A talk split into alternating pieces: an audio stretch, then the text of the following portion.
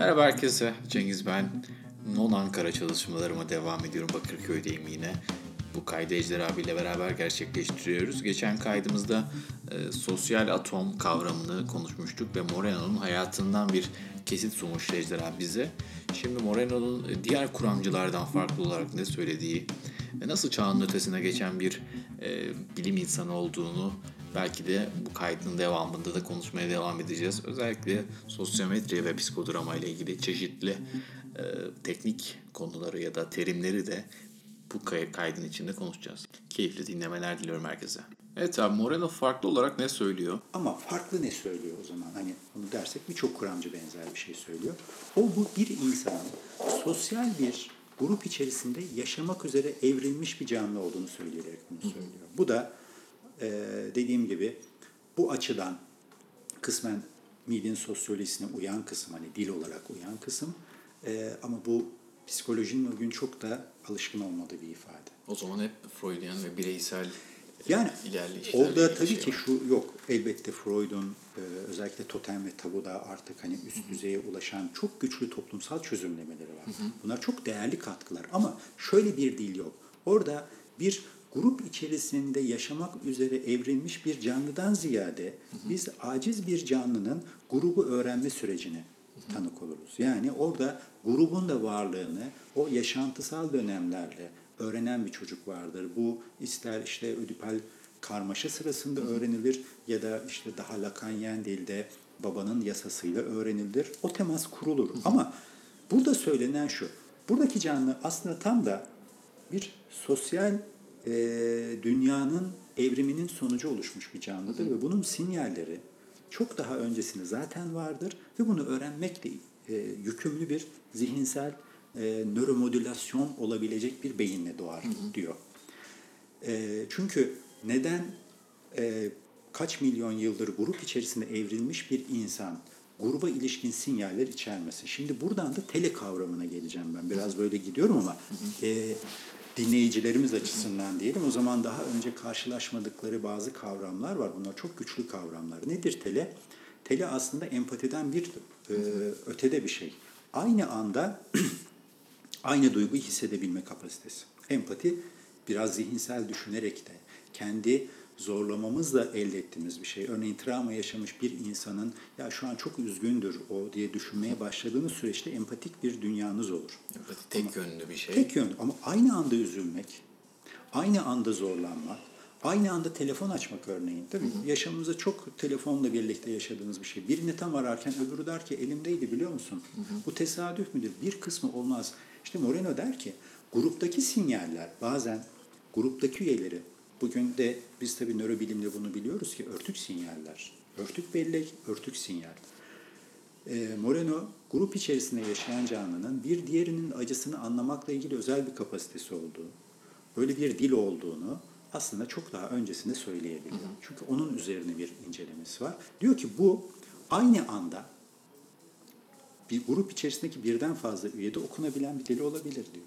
O zaman da tele oluşur. Yani aynı anda aynı şeyi düşünmek ya da hissetmek gibi diyor. Şimdi bunu o yüzden e, söylemeye çalışıyorum. Bir bireyin birey olup grubu öğrendiği ki MIT de biraz e, öğrenilmiş bir sosyolojiden bahseder, gruptan bahseder. Ziyade böyle evrimi zaten böyle olan bir canlıyla karşı karşıyayız. Ben tele kavramıyla yakında tanışmıştım abi. Yani ilk dinlediğimde gerçekten tele çok büyüsel geliyordu. Evet. E, ve bir işte bu son Bergama'daki kongrede bir sahne canlandırdığımızda protagonist işte bana bir e, kardeş seç dediğinde o canlandıracağım sahneyle ilgili seçim yaptığım kişi şöyle dedi ya ben de tam hayatımda o rolü oynuyordum şu anda gerçekten. Gibi aynen böyle. Yani. İşte bu örtük bir dil var burada. Bu bizim okuyamadığımız bir dil ama aslında zihnimizin çok iyi bildiği bir dil. Hı hı. Yani e, şu da bak ben bir de düşünsel bağlamda söyleyeyim. Bu biraz benim kendi e, ne diyeyim hmm, işte tele kavramını açıklamaya çalışırken bulduğum bir şey. E, örneğin genelde bayramda İstanbul'da hep ikinci gün insanlar trafiğe çıkarlar ve trafikte tıkanır. Hı hı. Niye aynı anda aynı şeyi düşünüyoruz? Ben son işte bir önceki bayramda dedim ki ya dedim pazar günü çıkmayayım çok kalabalık olur. E, cumartesi çıkarsam pazar günü çıkanlar cumartesi düşünürler. Ben cuma çıkayım dedim. Yine. Ve cuma en kalabalık gün oldu. Bir şey hikayesi var ya adamın biri işte arpa ekmiş. Arpayı satacakken çok ucuz satmış çünkü herkes arpa ekmiş. Evet. E, Ama bu olur Türkiye'de. Seneye buğday ekeceğim demiş. Evet. Bu sefer herkes buğday ekmiş. Yok yok çok ben memleketimden bilirim. Bizim Erzincan'da böyle çok verimli olan bir bölge vardı. İşte dermason fasulyesi Erzincan'da çok hani Türkiye'nin de ünlü bir fasulyesi. Şimdi genelde kişiler şunu söyler. Senin verdiğin örnek de çok güzel. Bak bunu da kullanabilir. Senin adını söyleyeyim. Ee, köylüler otur der ki Allah kahretsin der. Geçen yıl soğan ektik, bu yıl ekmedik. Çok para kazandılar der. Ve gerçekten herkes soğan eker. Ama bu bir taraftan düşünülmekle birlikte bir taraftan tam da o sinyallerin e, eş zamanlı bir grup tarafından okunabilmesi. Bugün hangi kuram diye açıklıyoruz bunu? Oyun kuramı diye açıklıyoruz. Doğru mudur? Yani oyun kuramı tam da bunu savunur. Oyun kuramcısı der, hani meşhur bir e, bombardıman uçağından kaçan bir kişi ve o uçaktakini düşünün der, pilotu yani sizi öldürmek isteyeni. Siz ne yaparsınız? E, sığınağa gidersiniz. Ama o da der ki o da zaten sığınağa gidecek. O yüzden sığınağı bombalamak ister. Diğer yeri bombalamaz. Ama sonra düşünürsünüz ki ya bu benim sığınakta olduğumu düşünüyorsa ben acaba sığınağa gitmesem? Tam da der burada başlar işte oyun. Ve farkında olmadan gruplar tam da bu oyun kuramıyla yönetilirler der. Yani sizin bir sonraki adımda ne düşüneceğinizi bilen bir e, yapıyla karşılaşırsanız siz özgür davrandığınızı zannedersiniz ama bu, bu özgür değildir. İşte sosyometrinin maalesef kötüye kullanıldığı yerde burada başlar. O yüzden bizim reklam sektörü politik anlamda o toplum mühendisliği denilen grup ki o insanların çok iyi sosyometre eğitimi aldığını bilelim. Bugün e, özellikle Soğuk Savaş öncesi aslında sonrası bence çoğunlukla sonrasında çok güçlü sos, aldıkları eğitim sosyometre eğitimleridir. Yani gruplar nasıl davranır, grupların ilişkisel bağlamı. İşte e, buradan e, tele kavramının, işte e, rol kavramının, sosyal atom kavramı gibi bir takım kavramların gömüldüğü bir kuramdan bahsediyoruz sosyometre olarak. Hatta Moreno bir adım da ileri gidiyor. Diyor ki psikiyatrinin de adını değiştirelim diyor. yani psikiyatri kalsın da diyor. Sosyatri diye bir kavram kuralım. Çünkü bir grubun diyor bir ruhsallığı diyor sadece bireyin ruhsallığı üzerinden anlaşılamaz. Bunun için de ayrı bir disipline ihtiyacımız var diyor. Şimdi bu kavramlar dediğim gibi çok yeni, e, o dönem için yeni kavramlar. Hadi e, sosyometriye ilişkin giderken biraz daha yeni kavramlar üzerine gidelim.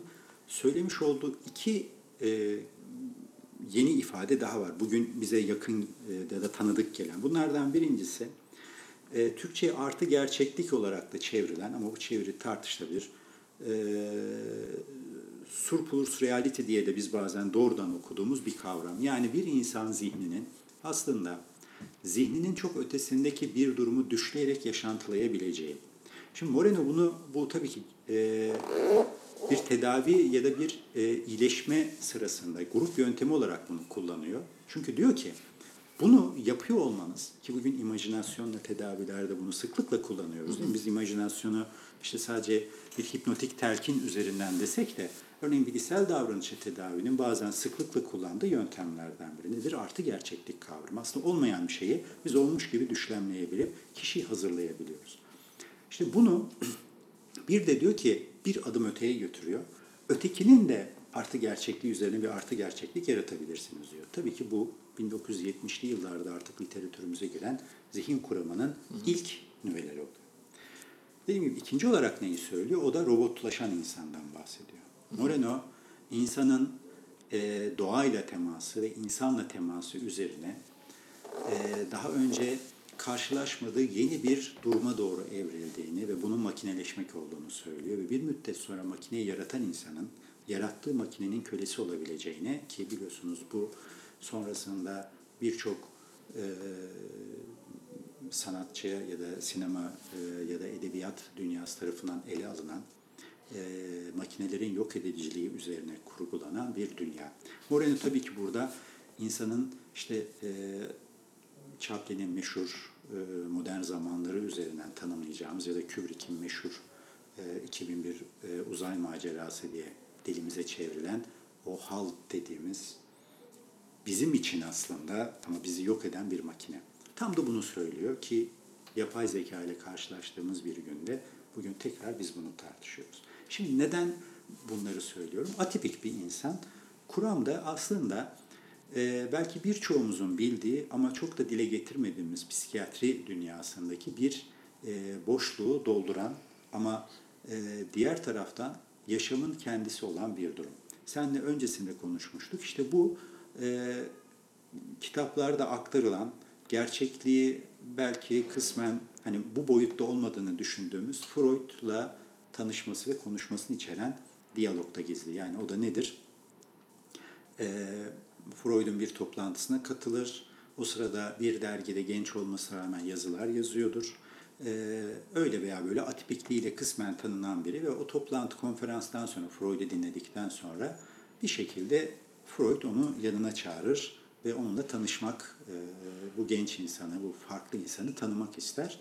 Orada e, işte biraz kabadayıca bir dil, ne kadar doğruluğunu bilemiyoruz ama her Freud diye başlayan, siz salonların, e, işte odaların içerisinde aslında demeye çalıştı son derece politik bir dille halktan olmayan aristokratların zorluklarını tedavi ediyorken yani siz salonların psikiyatristiyken, terapistiyken ben size sokaklara gideceğim, ben size sokakların terapisti olacağım, yani halkın terapisti olacağım şeklinde söyleme.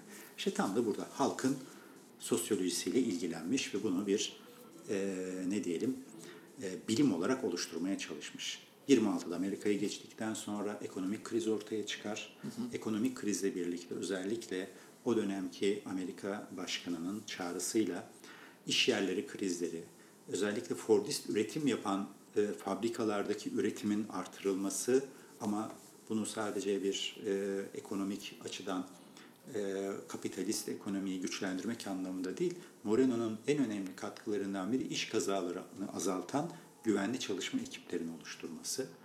E, o dönem ıslah evleriyle ilgili bir çalışması olur ve ıslah evlerindeki bu suç oranlarını azaltan hı. E, ve cezaevlerindeki koğuş sistemini düzenleyen uygulaması ki bugün hala kullanılmaktadır. E, ve en son e, Amerikan ordusu için İkinci Dünya Savaşı'nda bombardıman uçakları ile ilgili yapılan, yani o ekiplerle ilgili yapılan e, ekiplerin birbirlerini seçme kararı. Bunu da şöyle düşünelim. E, o dönem bombardıman uçaklarındaki personelin 6 ay ya da 3 aylık dönemi tamamlama oranları işte e, İngiliz Hava Kuvvetleri'nde bazen yüzde otuz, yüzde elliler arasında yani ölme oranları çok yüksek. Hı hı. E, bu bir bombardıman e, uçağındaki görevliyseniz e, o size verilen süredeki e, görevi tamamlamayı e, dan ziyade bir ölümü düşünüyorsunuz.